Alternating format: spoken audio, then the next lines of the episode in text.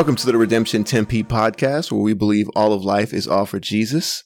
I am your host, AC. I'm here with the Tina Dare and Jake Slobodnik. You guys know Tina from last week, but Jake, uh, do you mind introducing yourself real quick? Yep. Okay, my name's Jake. I am uh, one of the pastors at Redemption Tempe. Oversee everything from uh, middle school, high school, and college. And I spend most of my weeks actually on ASU campus doing campus ministry and evangelism at the Tempe campus of ASU. That's pretty awesome, man. Um, so you get to see people come to know God, come to know Christ. That's the hope and That's prayer. the hope. it's nice. So, as you guys know, we are going through a series right now in Advent called The Word. Historically, Advent has been a time where we reflect on the coming of Christ in such a way that it stirs our affections toward Him and looking forward to the consummation of the kingdom. And so, in light of that, uh, we've been going through this series on the podcast where we look at different spiritual rhythms um, so that we can stoke our affections towards Christ. When, we, when we're talking about like what does it mean to know God, what would you say, Tina? What, what does that mean? Now, that's a Christian phrase we kind of throw around, but what does that mean? Yeah, I think what's really important is to consider the way that we use that word in our culture and not get it confused because we only have one word for know. Like in Spanish, there's the personal word of knowing and then knowing about things. And I think oftentimes it's really easy to fall into the category of knowing about God. I mean, on social media, we can know a ton about people without actually knowing them. And so I think knowing God is intimate, it's relational. He invites us into a relationship with Him. Um, we also, we know God through His acts, um, rather than just through His attributes or things that we can learn about Him, but we see Him acting in history, especially through Christ. And then lastly, I think we know Him through our obedience, um, because that is the relationship that we are as creator and creature. As we respond to him in obedience and love, um, we we know him and we grow in that knowledge of him. Mm-hmm. Hmm. That's that's really good. And uh, as we talk about getting to know God more, and and for the rest of the episode, talking about different spiritual rhythms to getting uh, that help us to get to know God more. I know that if there was a Family Feud question of what are the top five ways that people can get to know God, I'm pretty sure the top answer that most people would probably say is the Bible. I'm curious has that always been this way? Why is reading the Bible so high on the list of spiritual rhythms? When people think of spiritual rhythms and drawing near to God, why is the Bible at the top of the list? What do you think, Jake? Well, I think it has always been on the top of the list. I think you look at scripture and you see the story of Acts and the early church being formed, and the number one thing that they dedicate themselves to is the Holy Scriptures, the teaching of the apostles, prayer, among other things. But right up there, is, early on, the church spent a ton of time devoting themselves to listening to the Word of God. I think it being on the top of the list is a is a natural and good gut flinch for people to have. The way to know God is to be around God. And I think about what it means to know God. I think of the only probably good example I have is knowing other people, maybe thinking about knowing my own wife. And the only way I can know my wife, Lexi, is if I spend time with her, if I'm near her, if I'm where she is or doing the things she likes to do. I could be around her, I could watch her, I can interact with her. And the most available way we can experience and get to know God is by being around his story and knowing how he acts in history because that's what the Bible is. It's a record of how God has worked in history. And so to know God and not just a know about God way, we have to know how God has worked in history in the past to get an idea of who he is. It's really good.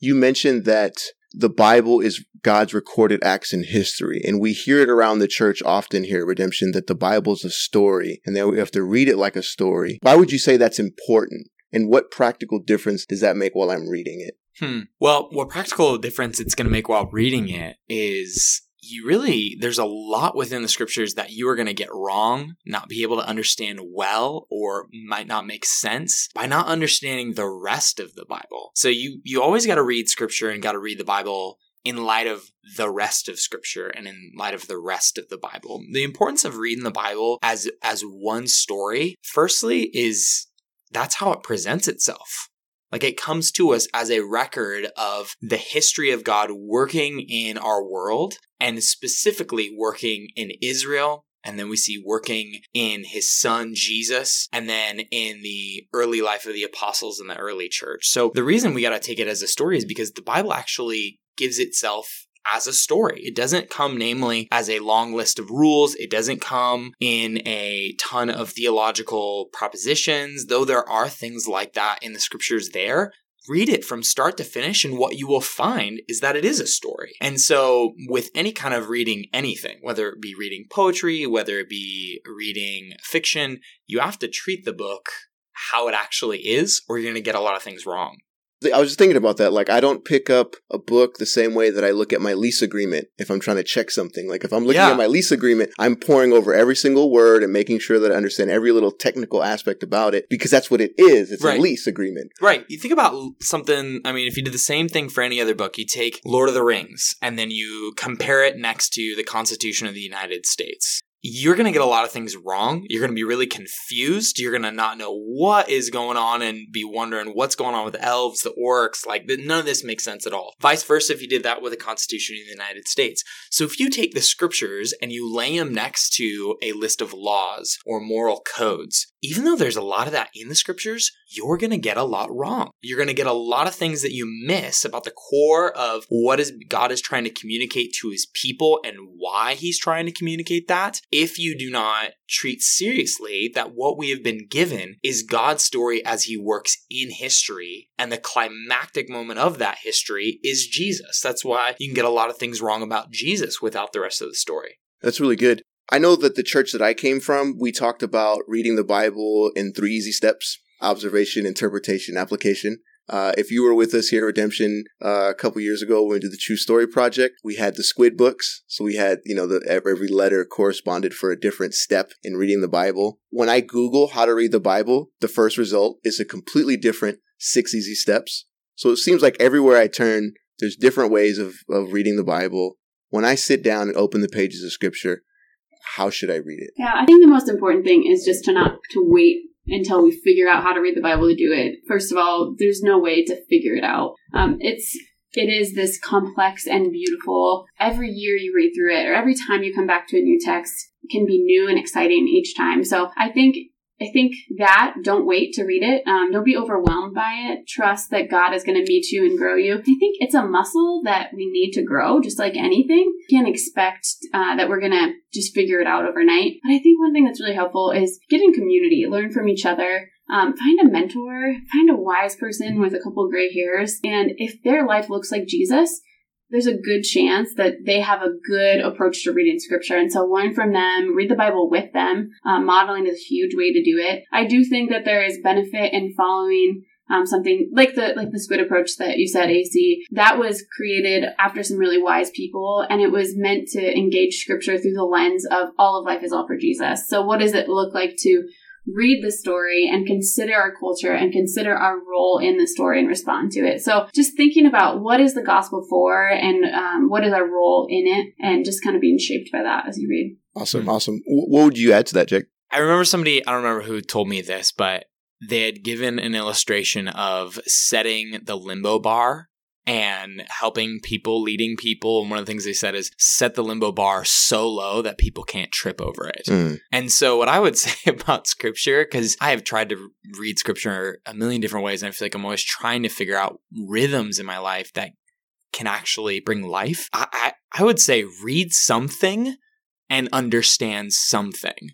If you've never read the scriptures before, read for 60 seconds every day. And that's it. And I know that sounds so ridiculous, but if you sit down when you wake up in the morning before you jump on Instagram and you read for 60 seconds the scriptures, and that's the only thing you have to do, then you're much less likely to go, ah, it seems like a huge thing. I don't know what to do. I don't know what to read. Read something for 60 seconds and then move on with your day. And what you'll find is that the more you do get a rhythm of that, it'll become two minutes. It'll become five minutes. It'll become 20 minutes. It'll become something that's a regular rhythm of your life. So the only thing I would add to what Tina said is wherever you're at, start with something really easy and and work from there. Don't make like I've done this a million times. I'm going to make this huge plan. I'm going to read 40 chapters in a day and have start stop get discouraged. I'll take the advice from my brother when he talks about sports fitness. He says, "Working out is good, not working out is bad." And if you work out really hard the first time and never have, you're going to throw up, never want to do it again, and quit forever. So Love it. there you go. Love it. Love it. Throw up when you read the Bible. Don't throw up when you read the Bible. yes.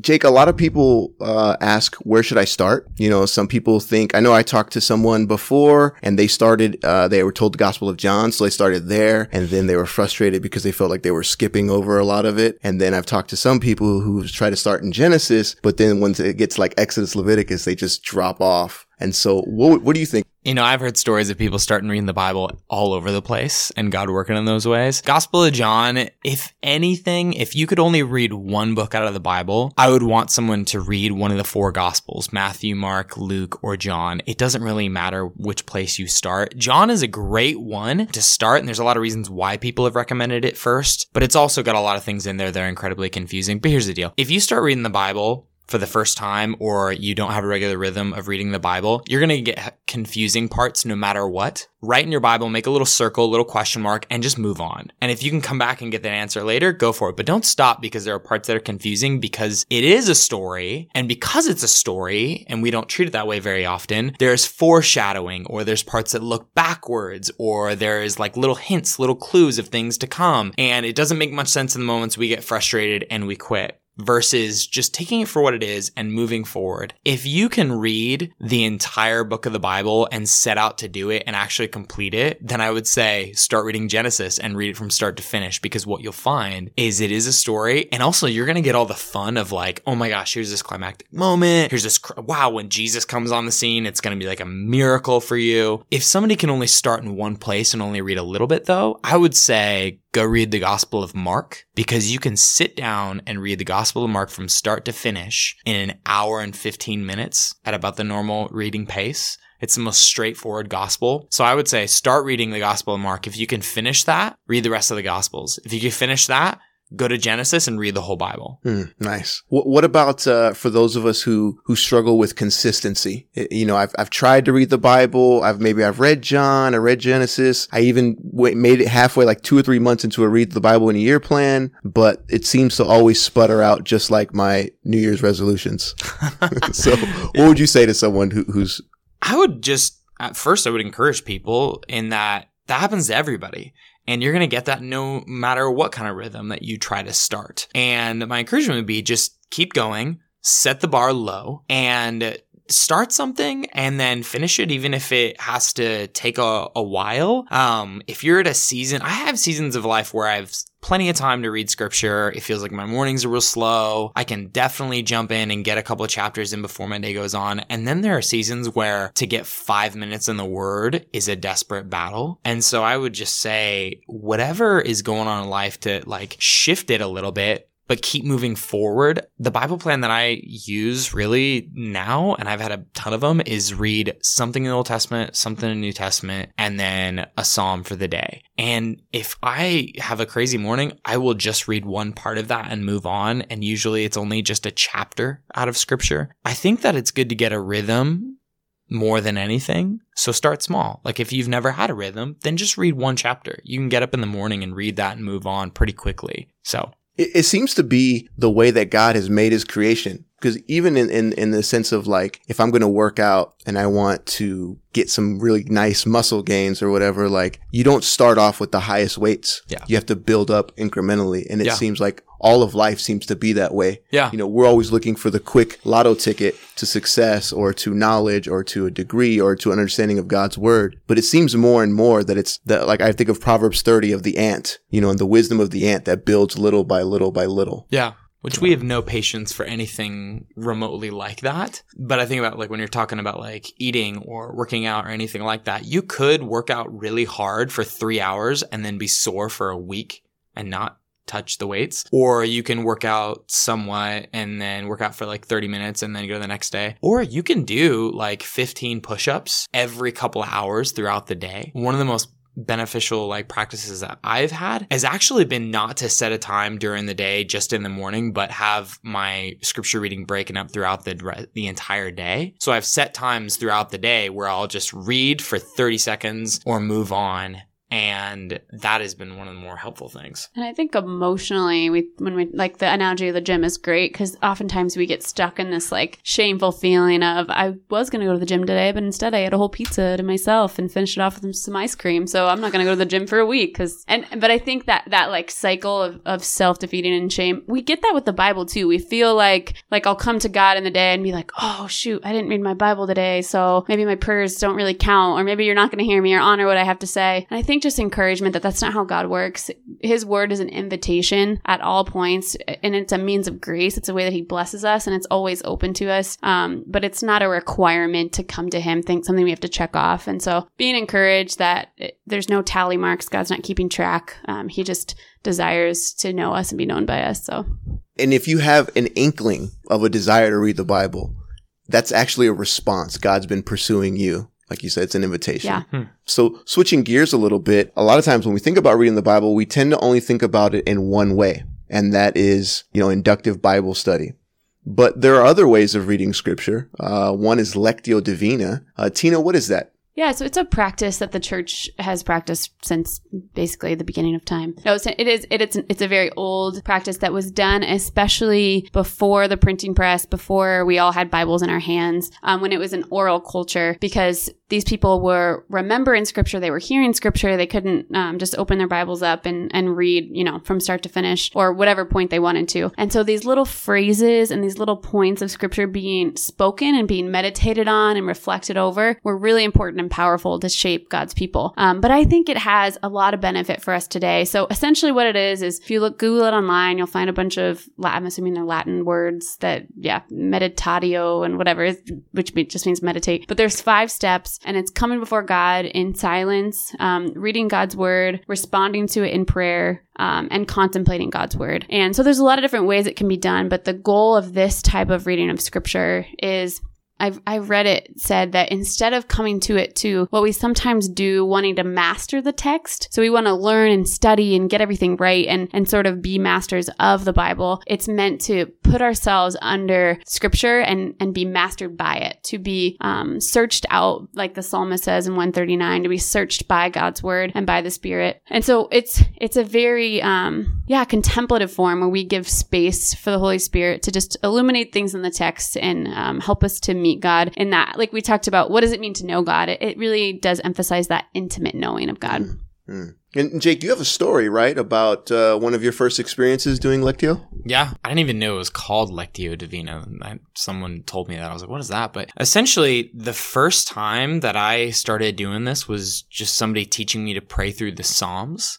And one of the things that I just hearing Tina talk and thinking about this is that most of the time our scripture reading is completely individual. And, uh, and I think that's because now we can get our Bibles on an app. We can get them for super cheap in paper copy, which is a beautiful thing. It's been become really easy to get the Bible, but making things easy necessarily isn't always good. And so what it's made is that the Bible usually when we're reading it is an individual experience. My first experience of doing Lectio Divina was reading the Psalms out loud with a group of people and every person would go line by line. Verse one, I would read the verse out loud. And then as soon as I got done with that verse, I would pray that verse. Whatever God put on my heart in that moment. If I didn't know what to pray, then the person who's walking me through this would just say, just say that verse again out loud and just meditate on it and be still before it. And so those have been some of the more profound and powerful experiences that I've had of reading scripture out loud with groups and praying is through Lectio Divina. And I've tried Lectio Divina on my own and sometimes it's been cool, but most of the time those best experiences have been with others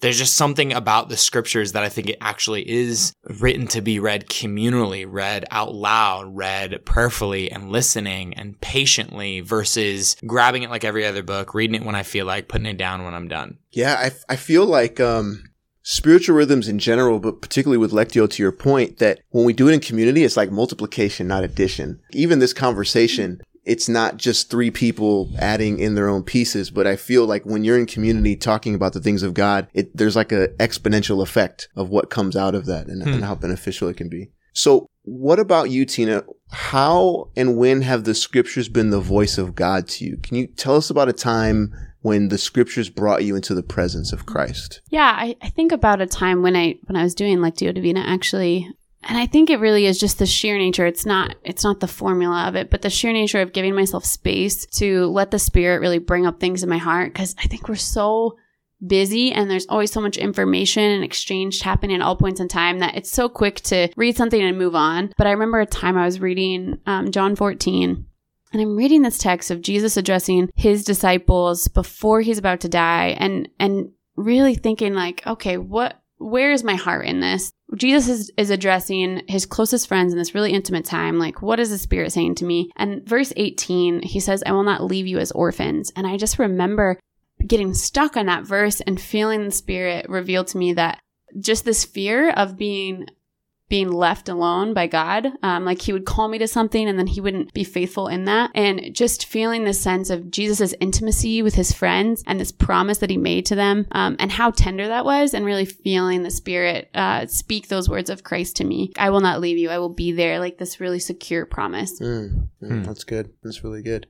I, I think of a, a, time for me it was when uh, Ricardo mentioned this months ago when we were in Ephesians but he, when he talked about spiritual warfare and how spiritual warfare can often take place when you're asleep. And I've been through seasons in my life where I've felt plagued by spiritual warfare in my sleep, and, and it really affected me in a lot of ways.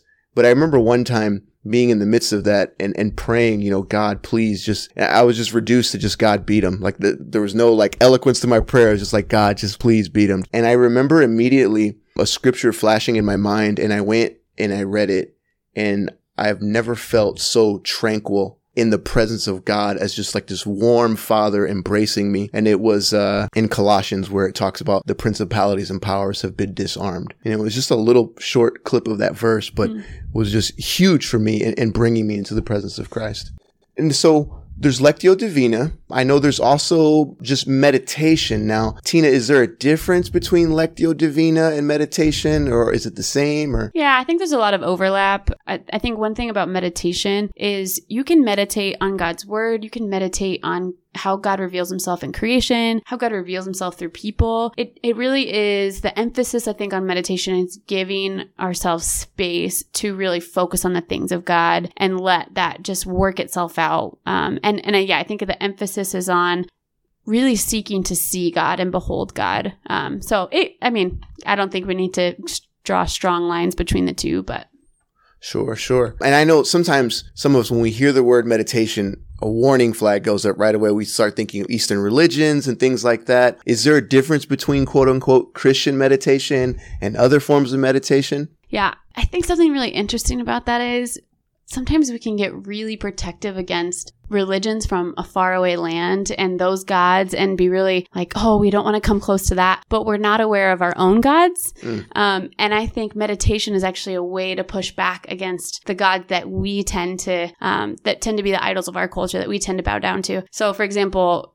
the God of entertainment. We put violent images and sexual images into our mind and we fill our minds with so many things that aren't reflective of the kingdom. And so meditation is a way to clear our minds of that and think on the things of God or our minds are filled with consumer images of different items that are going to bring us happiness and we think about how we can buy those things or get those things and those fill our minds or our to-do list fill our minds and our gods of progress and just our gods of humanism are what really are captivating our hearts so i think meditation gives us a chance to come face to face with our own gods and to put those things aside and to worship the one living God and to hold him. And I think we have to do that because we really live in a time where our minds aren't quiet. They're not going to get quiet on their own. And so I think it's it's essential that we intentionally make our mm-hmm. minds quiet in order to meet God. So what does that look like? Just walk me through like if I've never done any type of meditation before, but I want to do that. I want to make space to to to quiet myself and hear from God and push against the gods of my culture. How would I do that? Yeah, and so I think the difference, you know, we would say difference between Eastern meditation or Westerner would be Christian meditation would be the the object of our meditation. And so we want to focus on Christ, and that could look like a million things. So, the Christ that was present in creation that made all things, the Christ that is reflected in the person across the table from me, the cross and what it looks like to love someone through dying to ourselves at the cross. So, I think it's anything that intentionally envisions how the gospel shapes our world. And so, for me personally, I think it's so easy. I think it's way easier to do it in in nature just to get away. I think it's it's like really essential to get away from our technology, away from our phones, because it really is giving ourselves enough time to have more than 20 seconds of a clear mind before that text message pops up or we reach for, you know, the Facebook app or whatever it may be. So I think getting away, giving ourselves a certain amount of time. The reason for me that it is really helpful to be in nature is because there is this sense of our creatureliness, the sense of we are one among this vastness of what God created that makes it really easy to come into God's presence. But it, that's not that's not the only way you can do it. You know, Jim Mullins likes to go to the airport um because it just embodies you know the center of the city it's not, and it's all. not busy there at all. yeah it's not busy there at all. I don't know if that would be meditation more prayer for him but you, you i think you really can do it anywhere. It ha- just has to be intentional. We have mm-hmm. to be um, cognizant of our space. And whether it's meditating on one word or meditating on one reality of christ um, but just yeah invite asking god to to reveal himself to us. For sure you mentioned Jim, right? Uh, we talk about Jim all the time on this podcast. Uh, uh, and so one of his uh, creations is Shaped by the Story. And so, Tina, can you tell us what that is and how that can help us to know God more? Yeah. So, one easy way, sort of, to get the the story arc of Scripture is um, there's these six symbols that we use to kind of make it simple, and that's creation, fall or rebellion, the promise uh, through Israel, redemption of the cross and resurrection, um, the church, which is the obviously the time that we're living in now, and then restoration, or the time when Christ will come and make all things new and bring His kingdom to earth. And so, shaped by the story is um, Um, we we say this often at Redemption: all of life is all for Jesus. And so, one way to embody and to grow our understanding of that is to take one aspect of culture. It could be politics, it could be art, it could be family, and to take that through the story and to really start to see that the gospel has something to say about all of these aspects, but it can be really easy to just focus on the fallen aspect of politics, which I think we do often, mm-hmm. and not think about the creational aspects of it. What did God create the political order for? Or not see the redemptive aspects that are potential in there. Um, and so taking it through the whole story of God and, and really getting, um,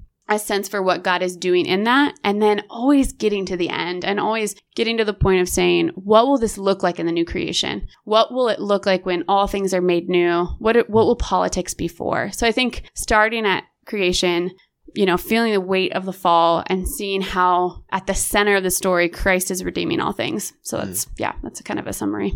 Yeah, that's really good. So when you say take piece of culture through the lens of the gospel, I mean, let's do that just really quick, just for our listeners who've never heard that before. So politics, you know, let's take that to, through the story. What's, uh, what's, what, where's the creational good in politics? Oof, okay. Throwing a curveball at me.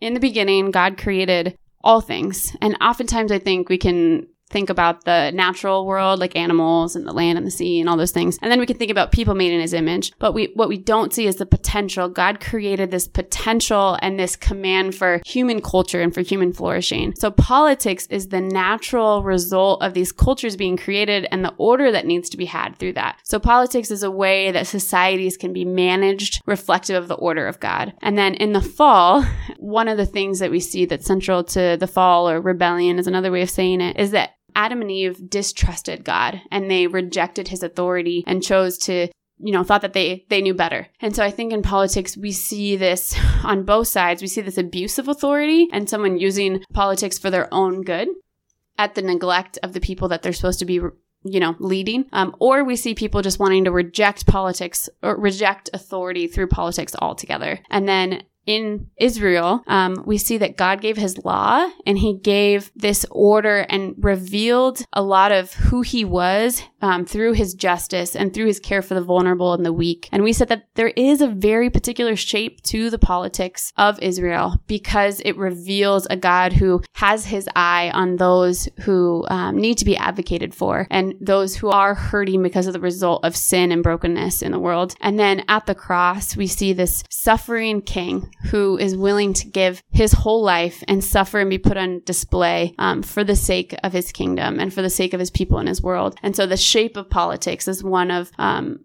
of a people leading through through servant um, I don't servant leadership I think can become a tag word, but um, yeah, through this this um, servant nature and people responding in love and embodying um, the gospel. And then in the church, we see that we are called as a people blessed to be a blessing to embody that shape of the kingdom. And then, but ultimately, one day Christ is going to come and He is going to reign and we no longer will have to wrestle with what is the right way to do these things because it's all going to be according to his perfect reign. Mm. So I just turned off CNN or Fox News mad about something, and then I just take that through the through the story, and I walk away thinking, "Wow, God's authority is good, mm. and it's meant to bring flourishing for all of humanity, and and and authority is not something to be abused or rejected, but something to be used in a way that brings blessing to others." That's awesome. Mm. And so, just kind of rounding third and headed for home. In her book, Spiritual Disciplines Handbook, Adele Calhoun. We've talked about it before on a previous episode. She talks about the spiritual rhythm of teachability, this openness to learn from God no matter who the teacher is or what the experience may be. Jake, why do you think that's important to have that spirit of teachability or that openness to new ideas? Well, I think it's important because it's a practice in humility to begin with. One, to be teachable, you have to actually begin with going, I don't have it all together. I don't know everything. And also, it's a practice of paying attention to the presence of Christ everywhere, right? I mean, it is one challenge to see the presence of Christ throughout scripture.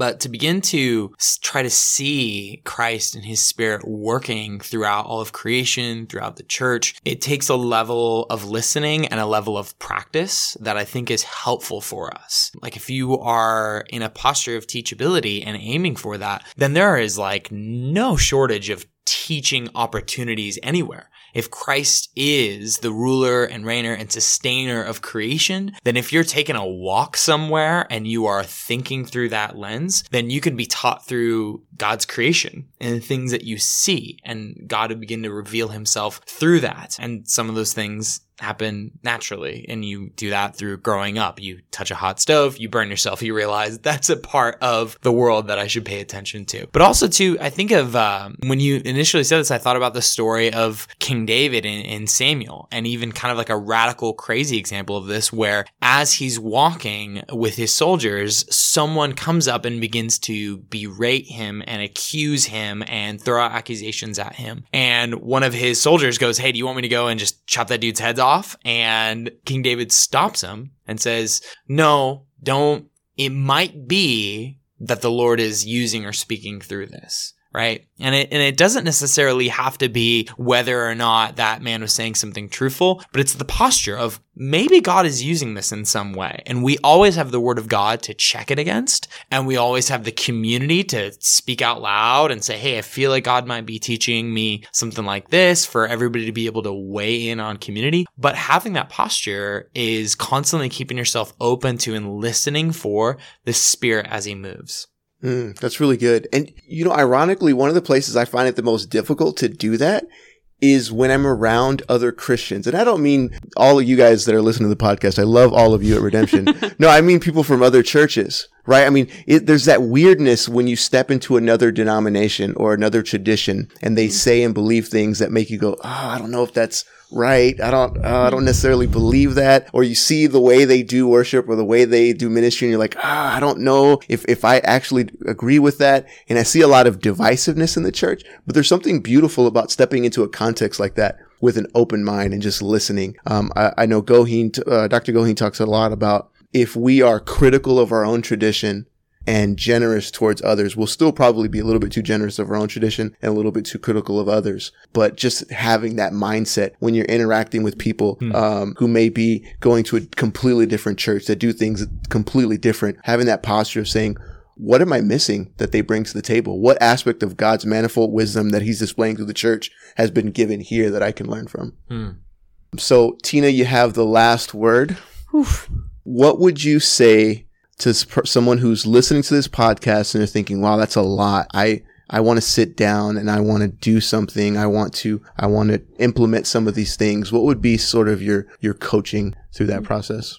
Yeah, I think first, just want to reiterate what we talked about earlier and that knowing God is this beautiful invitation and he is so gracious we read in Hebrews that he is the full Jesus is the fullest revelation of God. And so coming face to face with Christ and really meditating on the cross and the resurrection, his teachings, his kingdom, like Jake said earlier, starting in the gospels and and just really learning. Just just like the disciples got to sit at jesus' feet and learn from him we are given this word that we get to do the same thing 2000 years later which is which is pretty amazing. So i think after this podcast take five minutes and just thank god for his word. Thank god for how gracious he's been in showing himself to us. And and try to i think take that kind of mentality into what you want to do. So instead of rushing forward and trying to make a list and trying to start a plan, um, like Jake said, take it slow. Um, do something that's reasonable and manageable that you're not going to get discouraged by. And I really, I don't think I can emphasize enough how beneficial it is to do this in community. We are given the amazing gift of brothers and sisters, people that are wiser than us or that are more creative than us or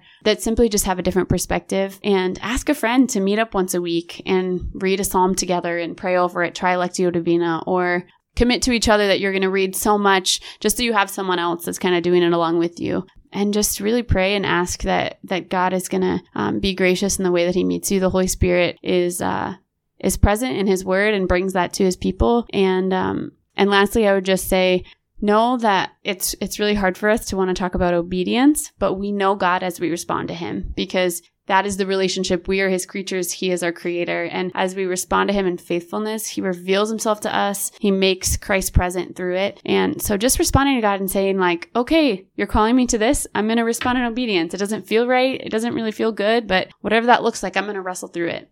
That's really good. Man, what a great episode. Thank you guys so much for being on here. And, um, and thank you guys for listening. And we will be back next week to finish out the Advent series of the Word. So thanks, Lucy. Thanks.